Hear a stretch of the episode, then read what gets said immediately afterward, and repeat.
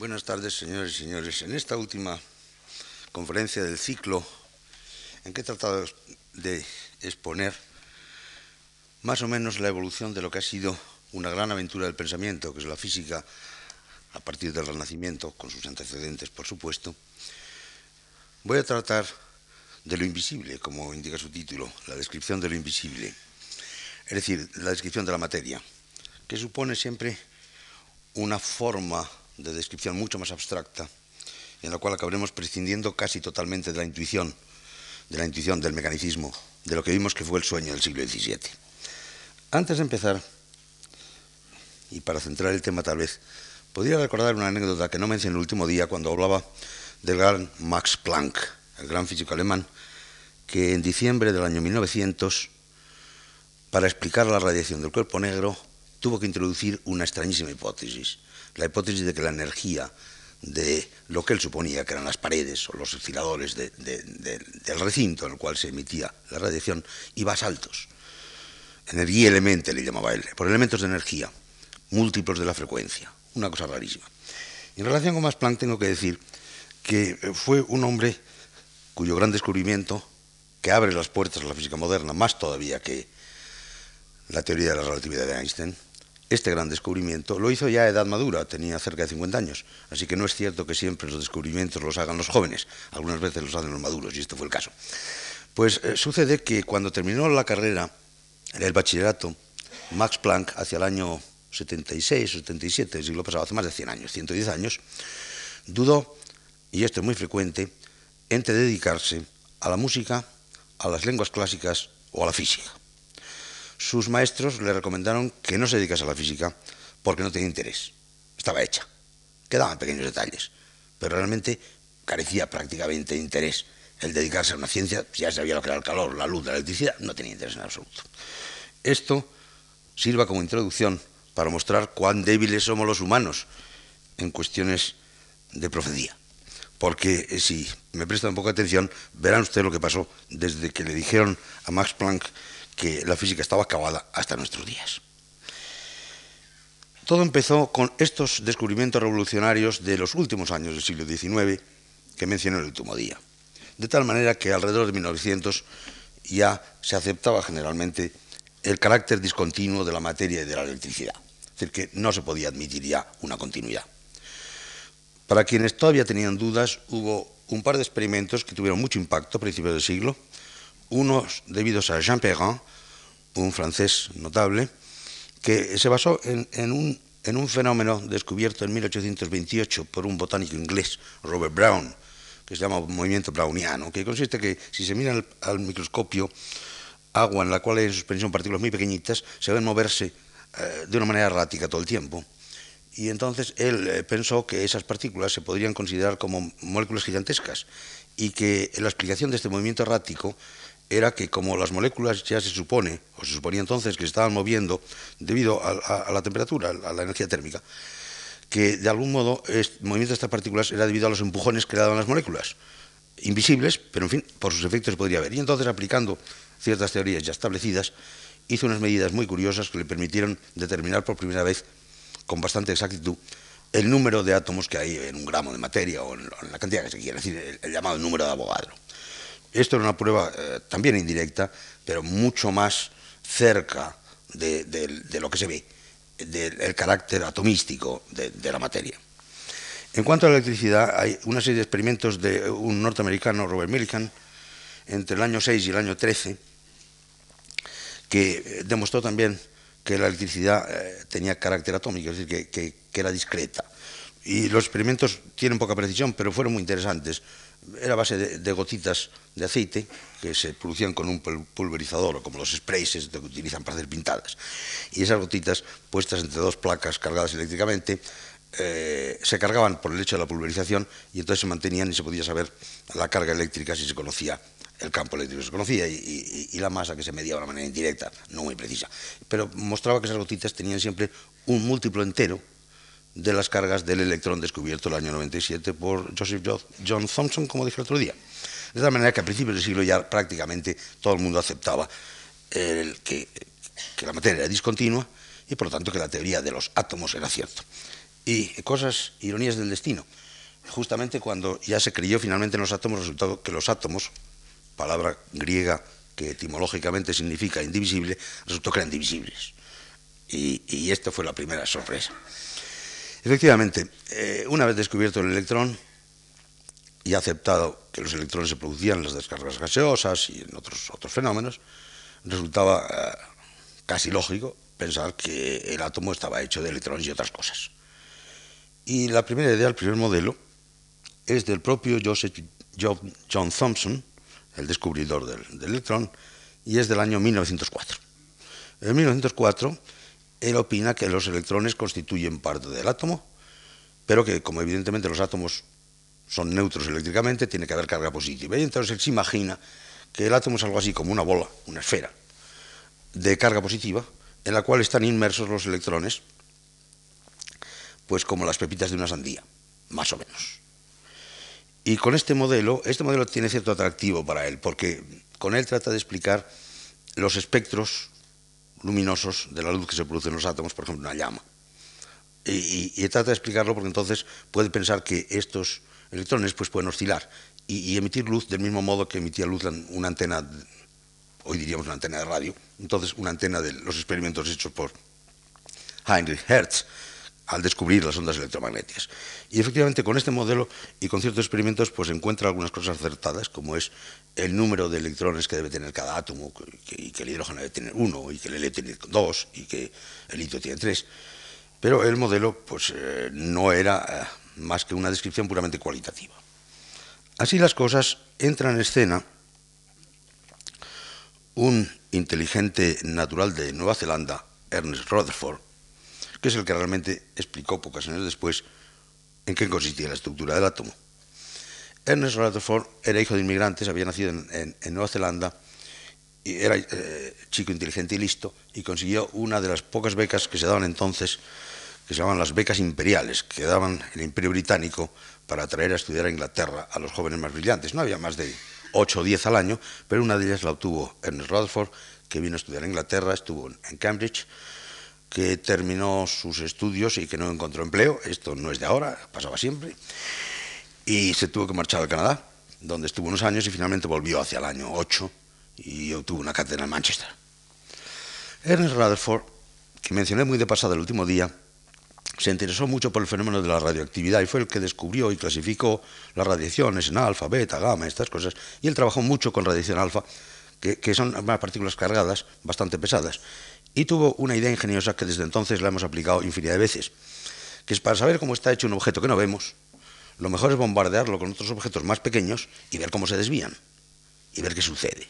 Y entonces empezó una serie de experimentos hacia el año 8 y el año 9, 1908, que en principio son bastante sencillos. Era lanzar partículas alfa que provenían de una fuente radioactiva, es decir, de una simplemente una pequeña mota de radio, por ejemplo, contra un, pan de oro, que es una arma finísima de oro, de la que usaban los doradores de toda la vida, que es muy fina, y ver cómo se desviaban. Eh, si hubiera sido cierto el modelo de Thompson del año 4, se tenían que haber desviado muy poco, porque eh, eso es fácil hacer los cálculos, es decir, que, tendría que haber una, cosa bastante homogénea de carga positiva y produciría una desviación pequeña.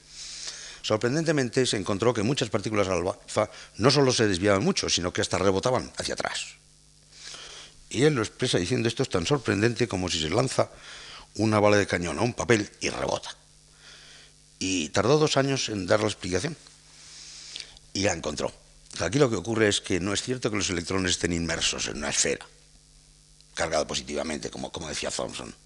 No, más bien lo que ocurre es que toda la carga positiva, para compensar la carga negativa de los electrones, tiene que estar muy concentrada. Y él encuentra que es a una distancia de 10 elevado a menos 14 centímetros. Es decir, muchísimo más pequeño que el átomo, 10.000 veces más pequeño. Y es lo que llamó núcleo atómico y es el modelo que actualmente aceptamos. y por lo tanto, él fue el primero que el año 1911 nos plantea el modelo planetario del átomo. Según Rutherford, el átomo está hecho de un núcleo, una partícula muy pequeña, cargada positivamente, que tiene casi toda la masa, rodeada de unos electrones, que son una especie de bolitas, que circulan alrededor como los planetas alrededor del Sol. La idea no era nueva. De hecho, en 1901, Jean Perrin ya había hablado del modelo planetario del átomo. y como las ideas siempre tienen precedentes, aquí en España el famoso Letamendi, aquel médico, en un tratado de fisiología de los años 80, dice de una manera muy retórica, llegará un día que se descubrirá que los átomos y las moléculas son como sistemas solares en pequeño, con partículas que circulan, no se habían descubierto los electrones. Es decir, que la idea esta poética de, que fuera todo como un modelo de un sistema planetario en pequeño existía, como digo, en la mente de muchos. Pero el gran mérito de eh, Rutherford es que no es una idea eh, poética, ni retórica, ni filosófica, es resultado de unos experimentos que parecen forzar a admitir que este es el modelo real de cómo son los átomos que no vemos, ni hemos visto, ni veremos nunca.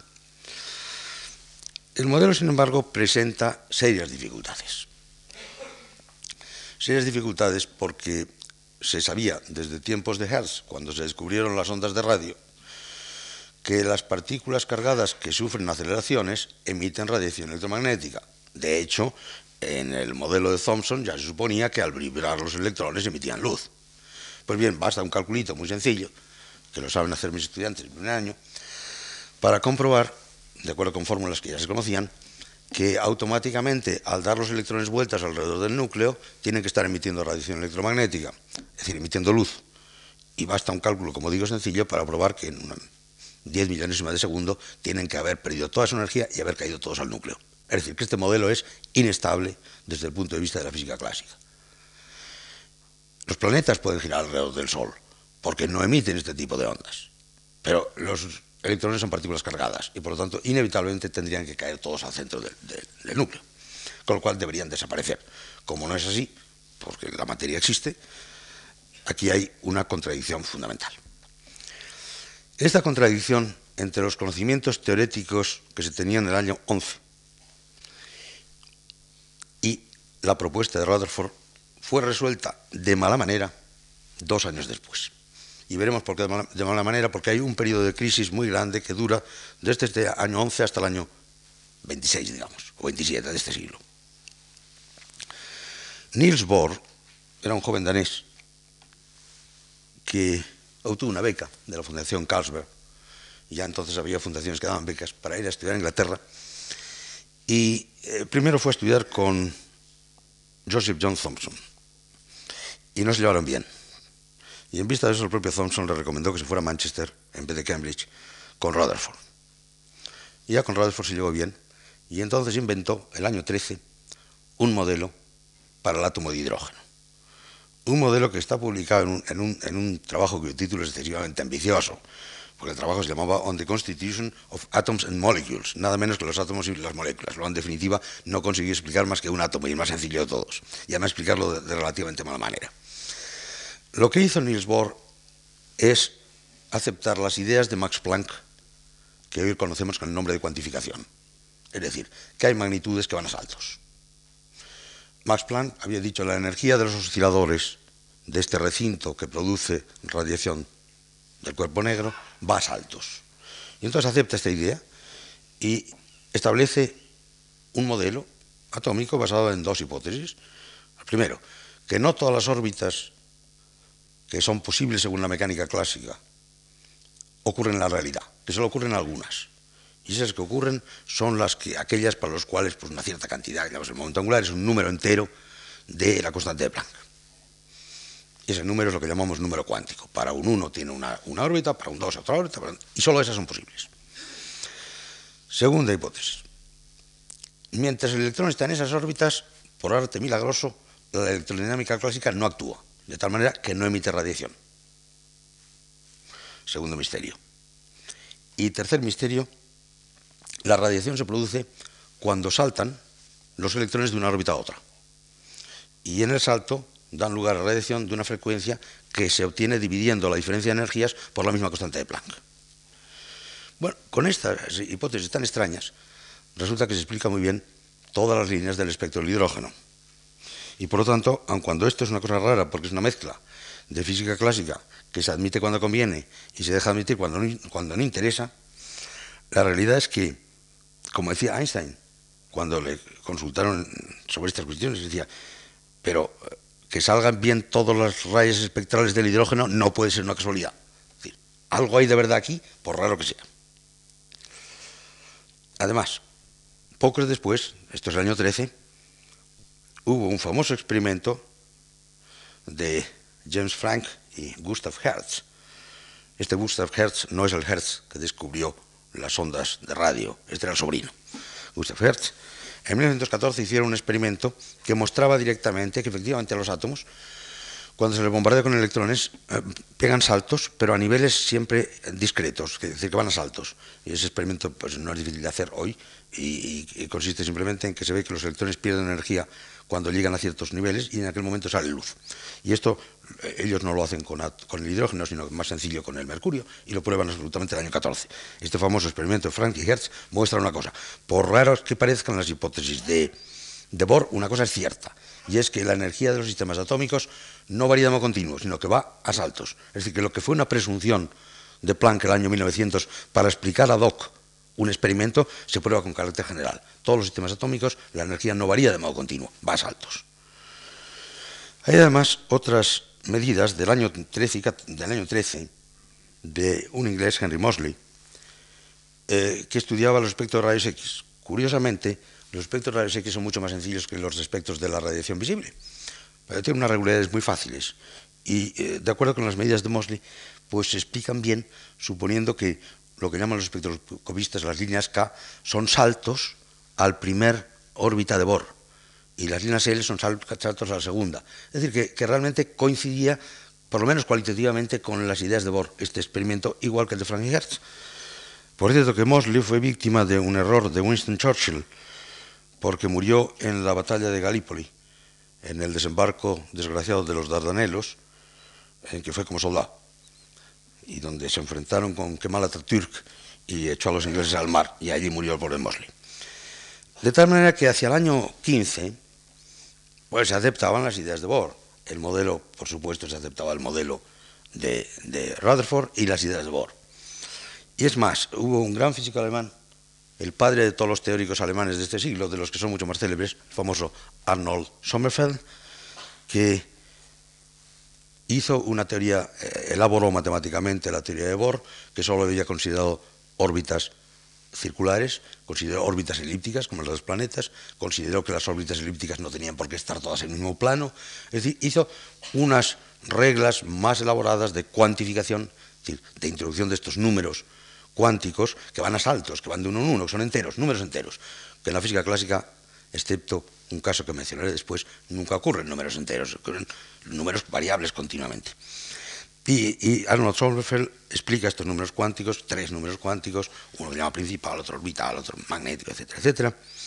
Y con esto, y mezclando teoría de la relatividad, explica todavía con mayor detalle el espectro del hidrógeno, que es la estructura fina, que llaman.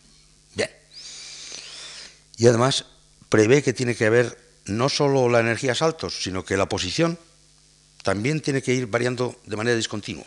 Es decir, que un átomo frente a un campo eléctrico magnético no puede estar formando cualquier ángulo, sino solo algunos determinados. Y curiosamente, un experimento también famoso del año 22 de Otto Stern y Walter Gerlach prueban experimentalmente que si lanzan átomos de plata por un campo magnético no homogéneo, efectivamente se desdoblan de una manera discreta. Es decir, que, esta, esta eh, carácter discontinuo que al principio de esta conferencia he dicho de la materia de la electricidad, pues resulta que también tiene carácter discontinuo en la energía y tiene carácter discontinuo hasta la orientación en el espacio.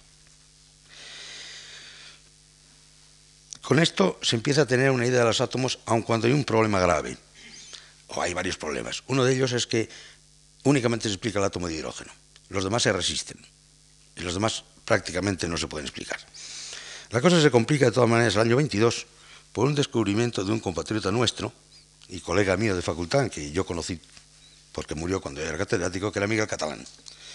Miguel Catalán en el año 1922 descubrió que los espectros ópticos, de los cuales se conocía que en algunos casos, como el caso de la luz amarilla del sodio, la luz amarilla no es una, sino que son dos muy cercas, que llaman doblete, en general son más complicados, pero son clasificables en tripletes, cuadrupletes, en general lo que llamó multipletes, el, el nombre es del propio Miguel Catalán.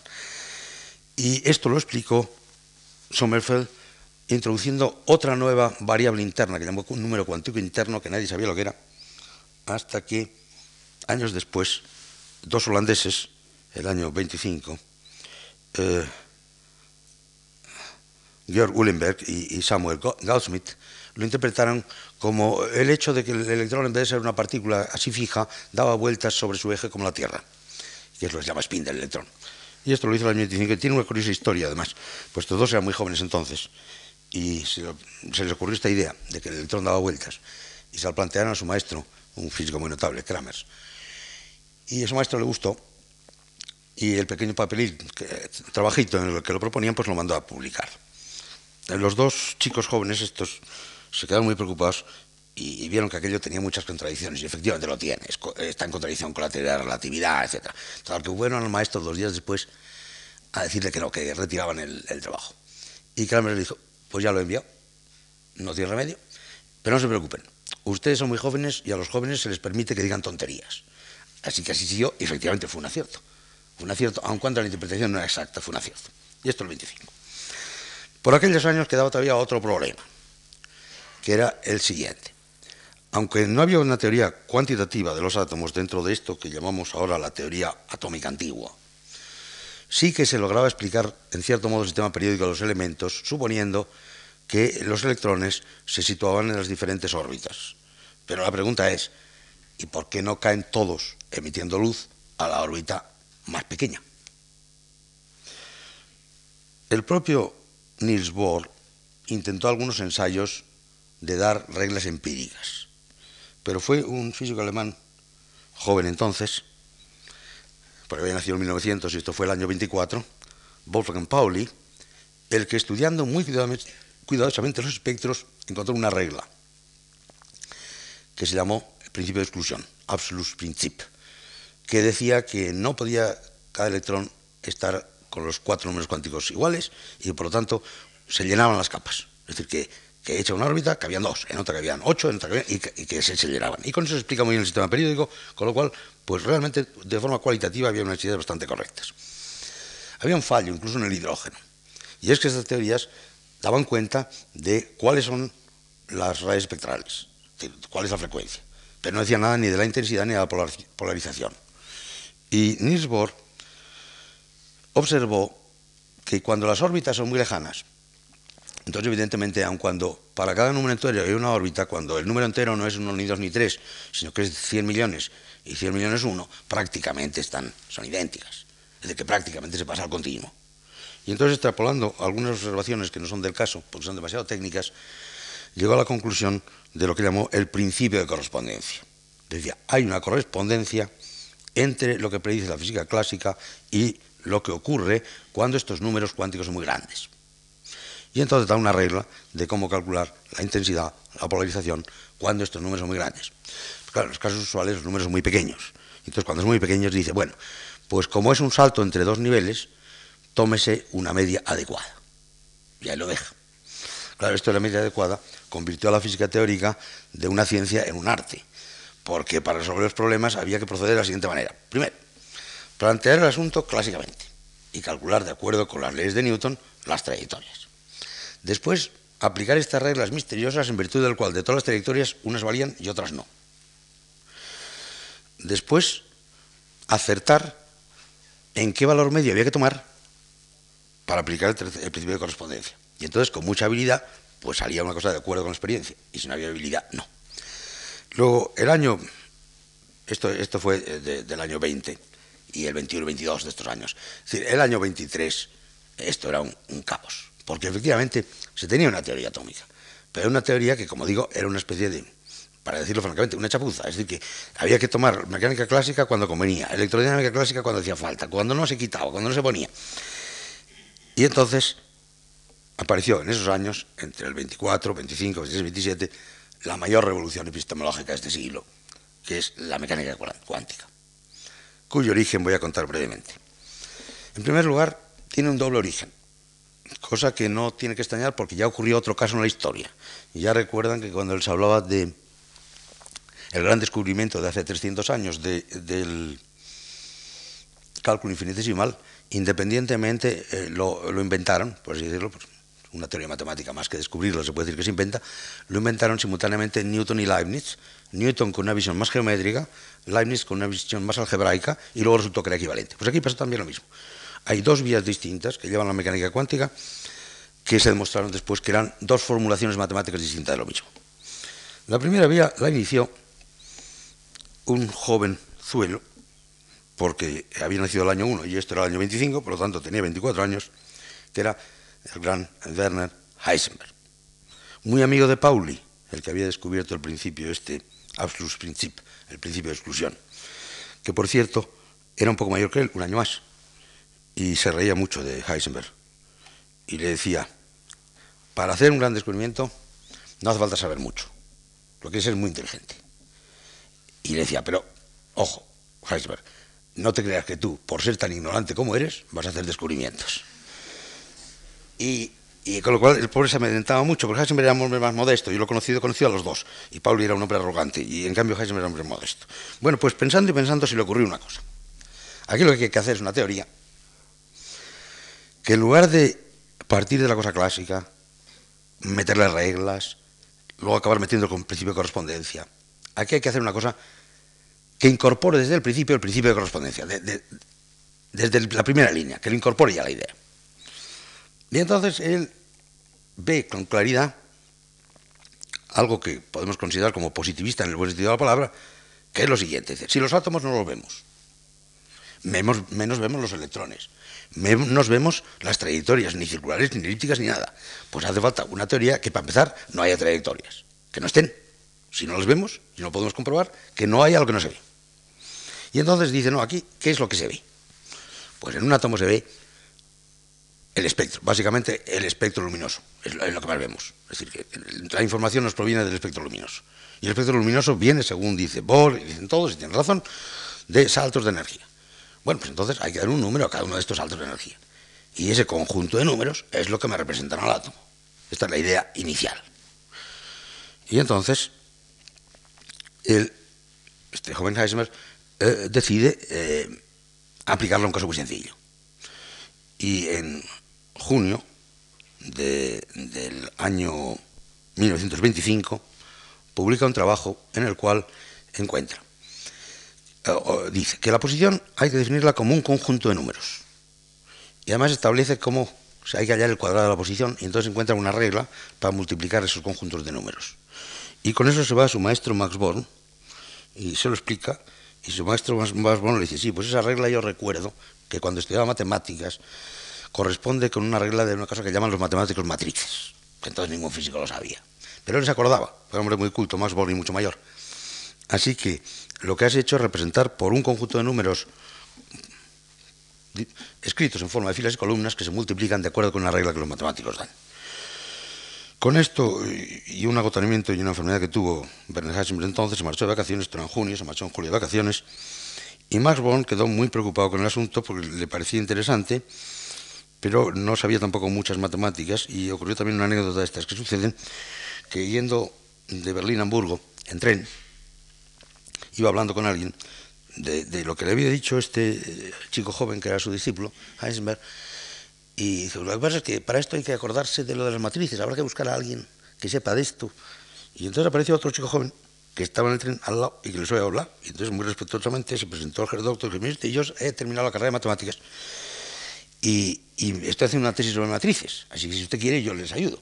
Y efectivamente se pusieron a trabajar los dos juntos en verano y en septiembre publicaron un trabajo que se llamaba Zur Quantenmechanik, sobre la mecánica cuántica 1, Born y Pascual Jordan, en el cual establecen ya con mucho mayor rigor la idea de Heisenberg. Es decir, establecen que no solo la posición hay que representarla por una matriz, sino que también el momento, la energía, todas las cosas hay que representarlas por matrices y dan una primera regla de que las matrices son unos elementos matemáticos cuyo producto no conmuta, etc. Dan todas las reglas. Y en esto vuelve Heisenberg de sus vacaciones y se une a los tres y publican eh, ya en noviembre del año 25 un, último trabajo en que prácticamente queda establecida una nueva mecánica. Es el trabajo de Born, Heisenberg y Jordan, que se conoce normalmente como el Drei Arbeit, el trabajo de los tres hombres. Un trabajo famosísimo.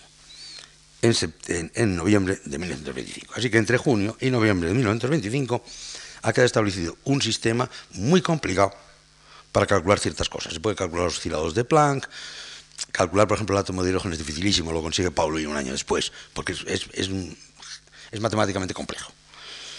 Al mismo tiempo, casi, en Inglaterra había otro joven que venía en el año 2, Paul Adrian Maurice Digac, que murió el año pasado, porque casi todos estos están muertos, por desgracia. Este murió el año pasado, y alguno hay vivo que mencionaré dentro de un momento. El cual era ingeniero eléctrico y tampoco encontró empleo. Y como tampoco encontró empleo, pues pidió una beca y se dedicó en Cambridge a estudiar física. Y este hombre, que, que tenía ideas inteligentes, en cuanto vio el trabajo de Heisenberg del año de junio, se puso a pensar y llegó a las mismas conclusiones que habían llegado en el trabajo de los tres hombres, que los publicó en noviembre también del 25. Lo que pasa es que en vez de representar a las magnitudes mecánicas por matrices de esta forma, lo representaba por una más rara todavía, que llamaba Q numbers, números Q. Es decir, unos números que no cumplían la, la propiedad conmutativa de la multiplicación. Es decir, que no era lo mismo A por B que B por A. Pero, en definitiva, es una formalización totalmente equivalente. Y esto, como digo, es en noviembre del 25. Pero desde poco antes surge, esta es una de las líneas que condujeron a la mecánica cuántica, pero surge otra línea de pensamiento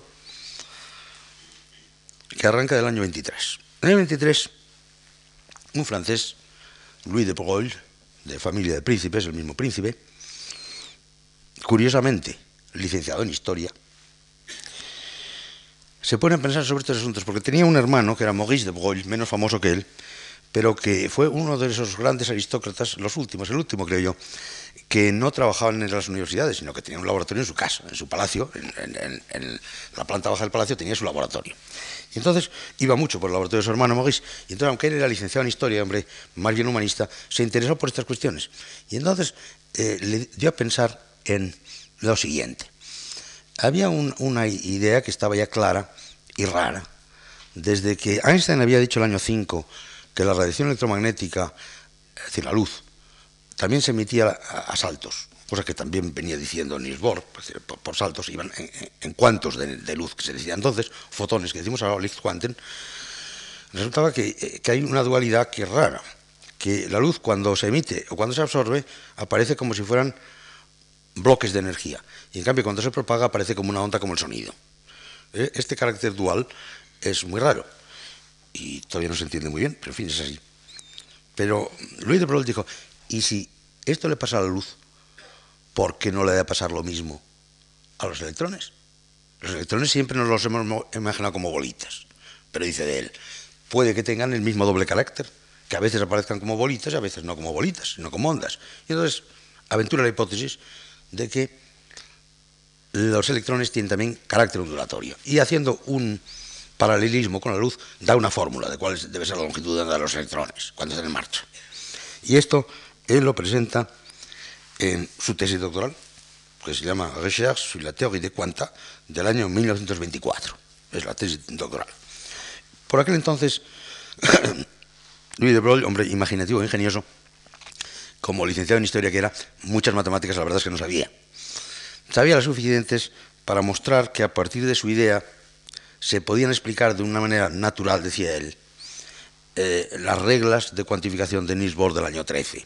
Es decir, que efectivamente solo eran posibles aquellas órbitas en las cuales no interfirieran destructivamente las ondas.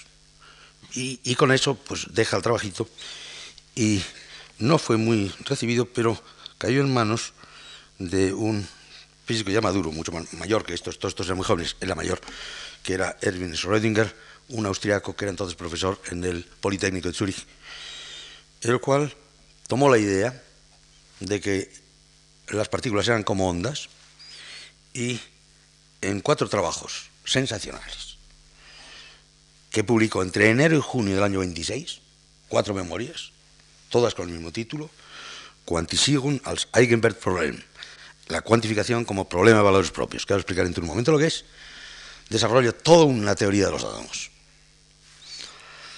Él parte de la base de aceptar la idea de Broglie de que los electrones no son bolitas, que son ondas. Y entonces aplica toda la teoría del sonido que se sabía desde el, siglo, XIX perfectamente. Es decir, ¿y ahí por qué aparecen los números enteros? Por lo mismo que aparecen en la teoría del sonido. Es decir, si uno estudia la cuerda vibrante de, una, de, un, de, una, guitarra, por ejemplo, pues las frecuencias posibles dependen de números enteros, según el número de nodos que haya. Y en cualquier instrumento musical, evidentemente, eh, se producen varias frecuencias, que se llaman armónicos, que dependen de números enteros y que son los responsables de, del, del timbre. Decir, lo que hace que la misma nota musical la distinguimos por el oído si proviene de una guitarra, de un violín o de un clarinete. Bueno, pues esa misma teoría que sirve para explicar, eh, digamos, cómo vibran los tambores, cómo vibran las campanas, etcétera, etcétera, la aplica tal cual, con estas ondas misteriosas, a los átomos y explica el átomo de hidrógeno y explica infinidad de cosas mucho, de manera mucho más sencilla que con la famosa mecánica de matrices de Heisenberg. Queda la cuestión de decir, bueno, estas ondas qué son. Esta ha sido una preocupación permanente, y aquí ya lo he mencionado alguna vez, es decir, ¿qué son estas ondas misteriosas? Ya lo dije una vez, ¿qué es las ondas luminosas? ¿Qué es lo que vibra? Decían el éter. Al final acabamos con que Einstein acabó con el éter en el año 5, por no vibra el éter. ¿Y aquí qué es lo que vibra? Entonces, en el año 26, Max Born dio una interpretación que, entendemos correcta de qué es lo que vibra, pero es la de abstracta él estudió los procesos de colisión, estaba estudiando procesos de colisiones, y los procesos de colisiones se entienden bien pensando que realmente las partículas que inciden son ondas y que se difractan igual que la luz o el sonido. Es decir, que, el, viejo, el viejo descubrimiento de Grimaldi del siglo XVII, que, es, que, se, cambian de dirección en la luz que el sonido. Y entonces, como esto ocurre, tanto si la, el número de partículas que llegan son muchos o pocos, él da la interpretación probabilística de esta función que vibra. Y, claro que es muy abstracta. Dice, esta función que vibra es una cosa que elevada al cuadrado da la probabilidad de encontrar la partícula en un sitio. Es decir, que es lo que ahora llamamos una amplitud de probabilidad. Cosa evidentemente que no se puede tocar con, con las manos ni, con, si fuera una presión, ni un campo eléctrico, ni nada. Es, es una cosa que elevada al cuadrado dará la probabilidad de que se encuentre el, el electrón en un cierto sitio. Y el mismo año 26, Schrödinger prueba la equivalencia de las dos teorías, la de matrices y la suya. Es decir, que son dos formulaciones matemáticas distintas de lo mismo. De tal manera que lo que entonces se llamó, y durante años después, la mecánica de matrices y la mecánica ondulatoria de ondas, ahora la conocemos con el nombre común de mecánica cuántica, que es el instrumento o el esquema matemático que nos sirve hoy para describir lo invisible, los átomos, las moléculas, los núcleos atómicos, las partículas elementales, es decir, todas las piedras fundamentales de la naturaleza. Esta es una teoría que es distinta de todas las que existían antes en la física. La mecánica permite predecir dónde estará un cuerpo si se sabe dónde estuvo antes y la velocidad que llevaba y las fuerzas que están metidas. Es decir, todo el mundo sabe dónde estará dentro de un mes el cometa Halley. ¿Y dónde estuvo? Hace un millón de años el cometa Halley también. Lo mismo se puede decir de la luz, del electromagnetismo, todo es una, una cosa perfectamente predecible, si se tienen los datos iniciales. En cambio, la mecánica cuántica responde a unas preguntas mucho más limitadas. Una es, ¿cuáles son los valores posibles de una, de una magnitud? Ya se ha dicho que la energía va a saltos, bueno, a saltos pero no iguales, ¿eh? saltos distintos. ¿Cuáles son los valores posibles de la energía de un átomo? Segunda pregunta. Si se hace una medida, ¿cuál es la probabilidad de encontrar cada uno de estos valores? Observen que aparece la palabra probabilidad, que es la misma que ha introducido ya Max Born en el año 26 en relación con el significado de estas ondas. Y la tercera pregunta es, si tengo un sistema dado, ¿cómo evoluciona? Que es la pregunta clásica de la física, el poder predecir el futuro.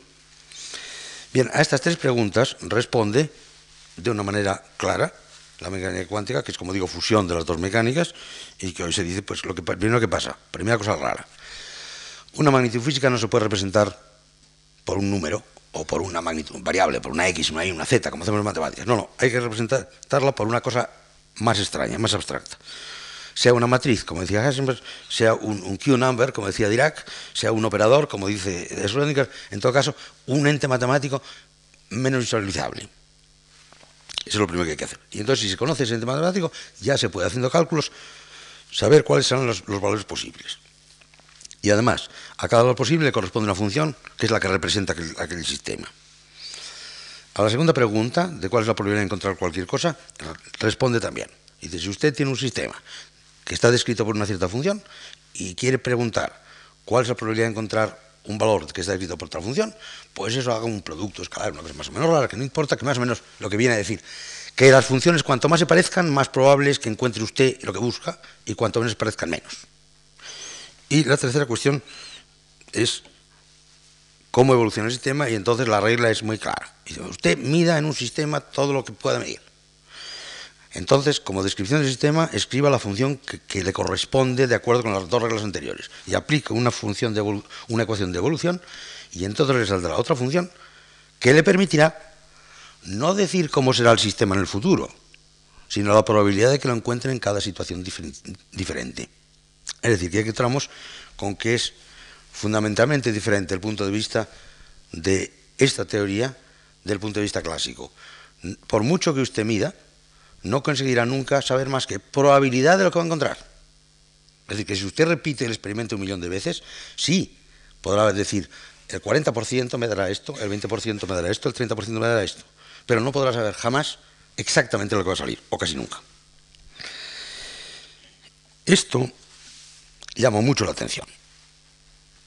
Y durante los años 26, 27 y 28 hubo enormes discusiones de carácter filosófico y epistemológico sobre el significado de una teoría como esta. Una teoría indeterminista, no en el sentido de que no se prevé el futuro, pero que no se prevé con carácter exacto, sino solo con carácter estadístico. Y hay quienes opinan, y no son opiniones despreciables, como Einstein, como Schrödinger, que se trata de una teoría incompleta. Cuando sepamos más, podremos determinar exactamente lo que va a ocurrir. Y hay otros, encabezados por Niels Bohr, Heisenberg, Dirac, Max Born, que defienden la postura contraria. Es decir, esta teoría es completa, la naturaleza es así. Hay una limitación en nuestro conocimiento, que nos topamos cuando llegamos al nivel atómico. Y efectivamente esto se pone de manifiesto en un principio que el propio Heisenberg desarrolla el año 27, que es curioso, es un trabajo que llama über die anschauliche Inhalt der quantentheoretischen Kinematik und Mechanik, es decir, sobre el contenido intuitivo de la descripción cuántica de, los, de, los, de, la cinemática de la mecánica cuántica. Y entonces, tratando de buscar una representación intuitiva, encuentra lo que llamamos el principio de indeterminación, que su forma más sencilla dice que no se puede determinar al mismo tiempo la posición y la velocidad de un cuerpo de dimensiones microscópicas. Que si determinamos la posición con precisión absoluta, desconoceremos totalmente cuál es su velocidad. Y si determinamos su velocidad con mucha precisión, desconoceremos cuál es su, posición. Esto no es difícil de entender hoy día, porque en paralelo con esto existe también otra, otro principio también de determinación, que también los puso Heisenberg el año 27, que es que no es posible saber la energía de un sistema si se conoce exactamente el instante en que se mide, que únicamente para un sistema que dure mucho se puede conocer la energía. Es decir, que hay una indeterminación entre el tiempo y la energía. Y esto tiene una explicación sencillísima. Una vez que se acepta el carácter ondulatorio de las partículas, entonces es aplicable todo, eh, todo lo que conocemos de las ondas. Y en particular, cualquier organista bueno sabe que no puede dar jamás un estacato en una nota baja, porque sale un ruido. Si las notas altas puede dar un estacato. En las notas bajas tiene que mantener la tecla bastante tiempo, porque si no, sale una deformación. Pues esto se manifiesta en que si el tiempo es corto, que es el estacato, entonces hay un, cambio de frecuencias, que en el caso del organista es un ruido, y en el caso de un sistema atómico es una variación de la energía. Esta es la, interpretación que se da. Sobre este asunto de la de si eso no completa la mecánica cuántica, lo que yo he expuesto es la interpretación ortodoxa o de Copenhague, que se llama, porque se desarrolló realmente alrededor de Niels Bohr, que era mucho mayor que todos estos. Todos estos eran muy jóvenes Niels Bohr era el mayor de ellos en Copenhague. En virtud de lo cual es, parece que es, que es correcta. En los últimos 20 años ha habido muchos intentos de mostrar que es incompleta y que lo que ocurre es que existen unas variables ocultas que desconocemos, pero que si conociésemos, eh, podríamos predecir con, más eh, con, exactitud lo que va a ocurrir con los sistemas microscópicos. Lo que ocurre es que eh, no se ha podido probar por ningún experimento, no ya las propiedades de estas variables ocultas, sino que incluso algunos experimentos inteligentes que deberían probar simplemente la existencia. han dado resultado negativo. Es decir, que hoy, 60 años después, parece lo más exacto admitir que la interpretación de Copenhague es correcta y que lo que ocurre es que tenemos una limitación en el conocimiento de la naturaleza. Cuando llegamos al nivel microscópico, no podemos ver las cosas como a nivel macroscópico. La teoría ha sido un éxito, porque no solo explica el átomo de hidrógeno, sino que explica todos. Y además explica todas las moléculas, y el enlace químico, y la valencia, y eh, el sistema periódico de los elementos, y los ideales de Planck, y los cuerpos sólidos, y todo. Es decir, que realmente, a pesar de sus dificultades epistemológicas, esta es la teoría del siglo XX. Y de hecho, y luego mencionaré, avances sustanciales, conceptuales, no ha habido desde entonces. Ha habido, sí, mayor conocimiento de hechos, pero no un esquema conceptual que salve algunas de las dificultades que al final mencionaré que presenta la mecánica cuántica. El propio año 27 se aplicó también en los mismos criterios a lo que se llamó la cuantificación del campo electromagnético, con lo cual para explicar cómo son los fotones, y esta electrodinámica cuántica tuvo éxitos bastante grandes y dificultades que se salvaron parcialmente y por métodos matemáticos poco claros hacia el año 50, después de la guerra. Lo que se llama electrodinámica cuántica es algo que se completó, aunque no perfecto, y luego hablaré del godillo, hacia el año 50. Después, ¿qué avances ha habido? Bueno, hacia el año 30 ya se tenía idea de la mecánica cuántica, los físicos habían estado obsesionados con la estructura del átomo, con los electrones, cómo dan vueltas, con las moléculas, etc. Y entonces eh, centraron su atención sobre algo que se había abandonado. Rutherford nos dijo que los átomos están hechos de los electrones, que son como los planetas que giran alrededor del Sol, ya vemos que no es tan fácil, pero que giran alrededor de un núcleo atómico. ¿Qué es eso? Y entonces el año 30, entre 30 y 40, fue el año del desarrollo de los estudios sobre el núcleo atómico. En el año 30 la explicación del átomo era una cosa bastante caótica, porque se suponía que estaba hecho de núcleos de hidrógeno, que se llamaba protones, y de electrones. Y aquello estaba en contradicción con la mecánica cuántica y con muchos datos experimentales. Pero el año 32 se descubrió que había una partícula, como el protón, de más o menos igual, pero neutra, que se llamó neutrón, descubrimiento de James Chadwick el año 32. Con lo cual el propio Heisenberg, en una serie de memorias del 32 y 33, explica un poco la constitución del núcleo atómico como compuesto por protones y neutrones, que es lo que ahora explicamos a los chicos de bachillerato. Esto es el 32-33. El 34 hubo avances interesantes, no conceptuales, pero de hechos. Por ejemplo, Frédéric Joliot eh, Irene Curie, que era la hija de Madame Curie, descubrió en el año 34 la radioactividad artificial. Es decir, que no solo, no solo existen los elementos radioactivos naturales, sino que provocando choques entre núcleos atómicos se consiguen núcleos que son radioactivos, que son la mayor parte de los núcleos que ahora son los residuos radioactivos de las centrales nucleares, son radioactividad artificial. Se hicieron estudios muy interesantes de Enrico Fermi en Roma sobre neutrones lentos que tenían propiedades curiosas. Resulta que los neutrones se pueden dejar entrar en agua y son como un gas que se frena se va chocando con, los, con los protones del agua y se frena, y es como un gas que acaba siendo, estando en equilibrio térmico. Y que tiene propiedades muy curiosas porque da lugar a reacciones nucleares muy interesantes, porque como no tienen carga, pues penetran los núcleos con mucha facilidad. Todo esto lo estudió Enrico Fermi en, Roma el año 34. Y aunque esto no tiene mucho que ver con, con, con nuestra descripción del mundo subatómico, sí que es interesante mencionar, aunque sea de pasada, el gran descubrimiento del de, el año 38.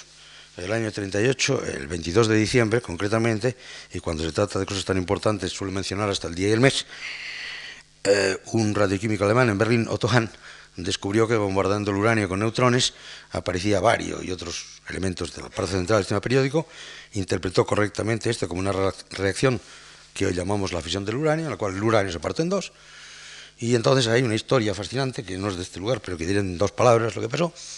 Comunicó su, su resultado, que como digo fue el 22 de diciembre, a una colaboradora suya, que era Lise Meiner, que por judía se había tenido que marchar de Berlín.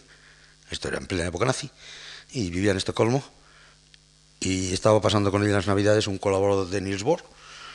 Eh, volvió después de Navidades a Copenhague el colaborador, Otto Frisch, el sobrino de Lise Meiner le contó a Lisboa lo que ocurría, entre todos calcularon que efectivamente debían salir, además de una gran cantidad de energía, salir nuevos neutrones, con lo cual muy pronto se pensó que sería posible obtener una cantidad de energía fabulosa porque los núcleos, si esto se sabía desde los años 35-36, eran sistemas cuánticos parecidos a los átomos con una diferencia fundamental.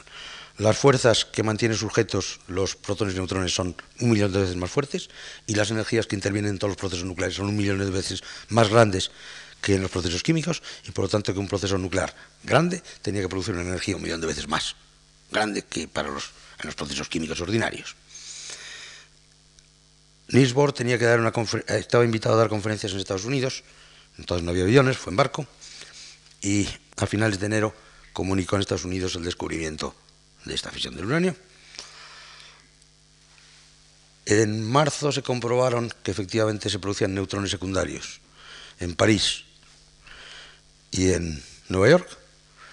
En abril se dieron cuenta los países de que sería posible hacer un arma a partir de la fisión del uranio y con cinco días de diferencia, en una reunión en Inglaterra se recomienda es decir, la, Comisión de Defensa Británica recomienda al Foreign Office que trate de conseguir todo el uranio que haya en Bélgica, donde está el uranio, por motivo de que, por razón, por la razón de que los belgas explotaban unos minerales de uranio del Congo belga para producir radio que ya se utilizaban los, en los hospitales y el uranio lo tenían sin usar. Y tres días después, en una reunión en Berlín, recomiendan los científicos alemanes al gobierno que consiga todo el uranio que hay en Checoslovaquia, donde estaban las únicas minas de pecblenda que había en Europa. La historia después es conocida.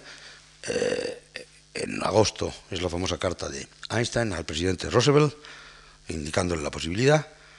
En septiembre, 1 de septiembre, estalla la guerra con la invasión de Polonia por los alemanes.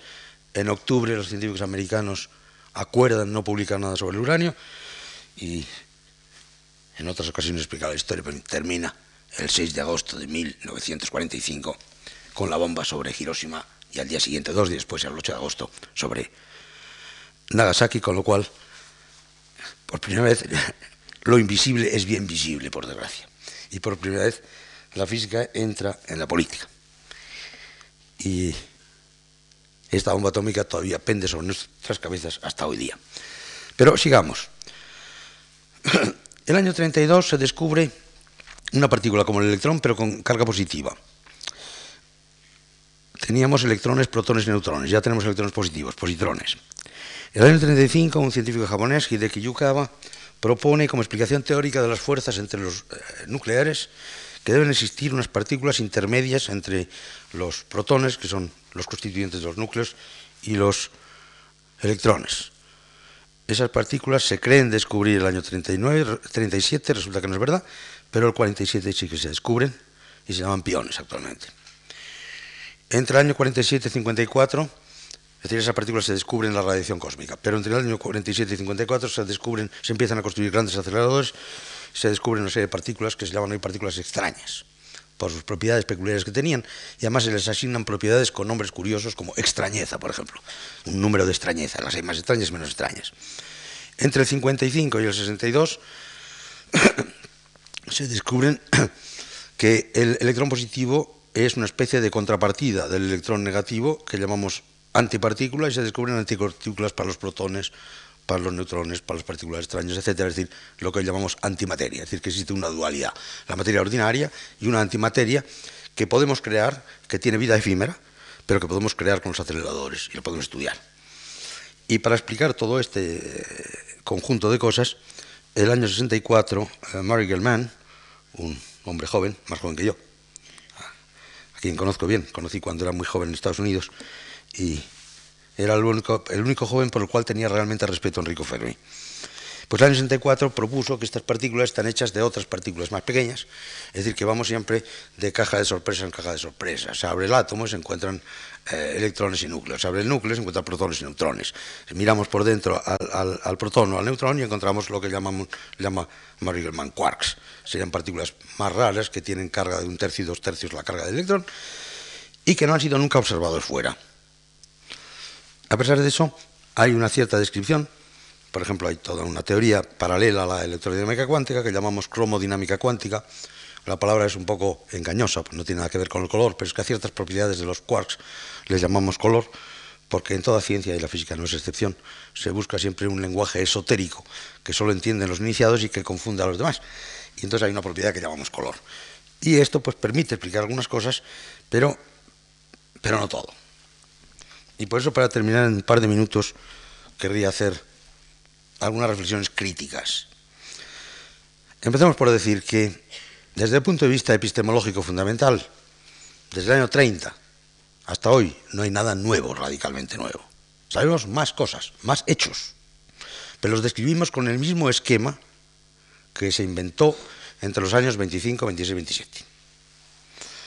Es más, decía hace un momento, estos quarks no han sido observados nunca. Y es posible que no sean observados nunca jamás. Es decir, que sean unas partículas que solo existen en el interior.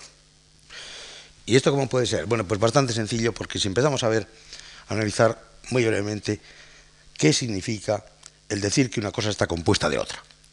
Porque aquí tratamos de describir este mundo invisible en función de componentes.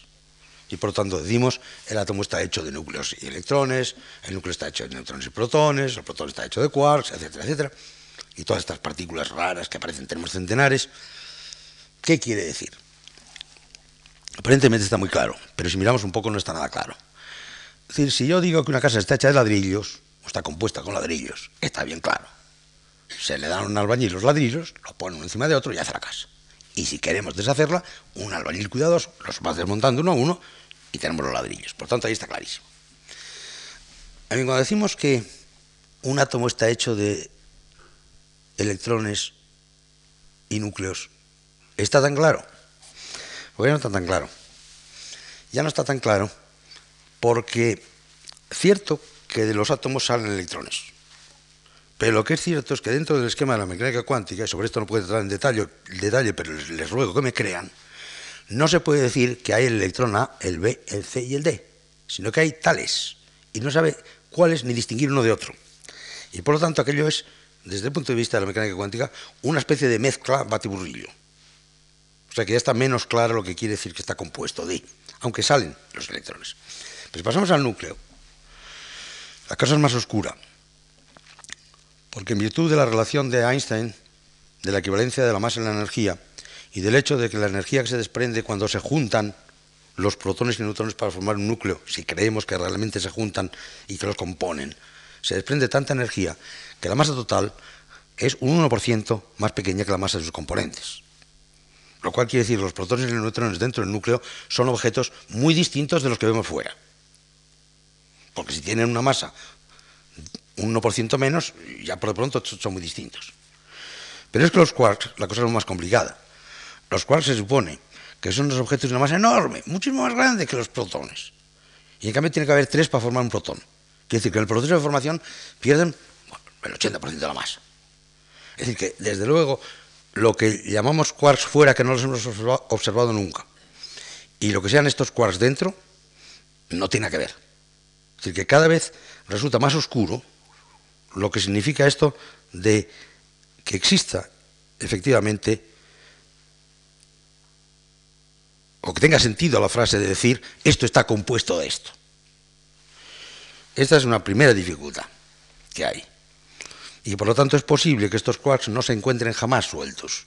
Y por lo tanto resulten ser una cosa más, más elucubrante todavía que el mundo invisible que hemos visto hasta ahora, porque es un mundo invisible e indestructible, es decir, que no se puede sacar.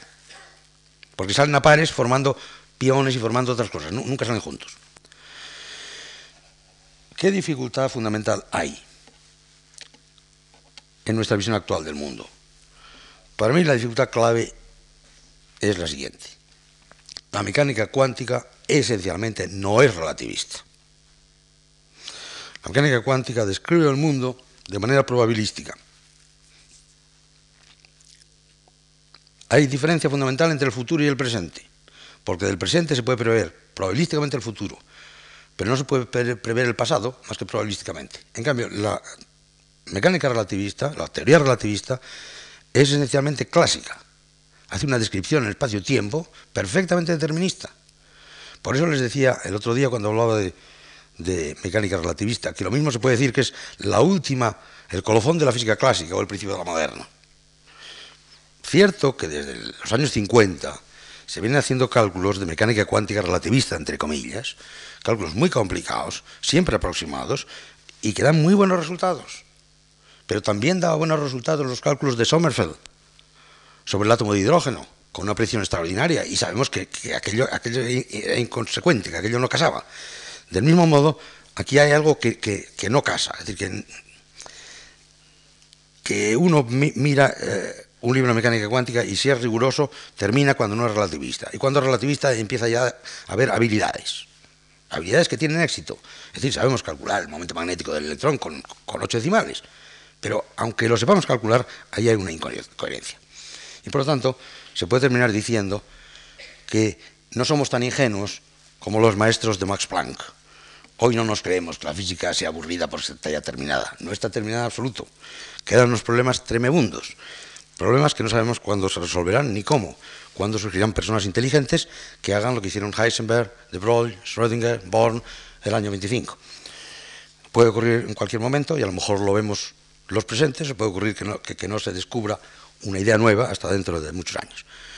Y con esto termino este breve resumen que en estos cuatro días, en, el cual en estos cuatro días he tratado de mostrarles un poco esta aventura del pensamiento o aventura de la inteligencia, como le llamaba Einstein, que ha supuesto el pasar desde la baja Edad Media hasta hoy en una evolución que nos ha hecho comprender mejor la naturaleza, describirla mejor, pero siempre en el sentido de que no me preguntan nunca qué es un átomo, qué es la masa de un electrón, qué es la carga eléctrica.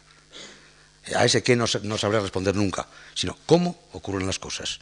Porque la física es realmente la ciencia no del por qué, sino del cómo. Es una descripción muy precisa, muy bien hecha, de la naturaleza, pero en la cual, como ven, todavía quedan muchos misterios por aclarar. Muchas gracias.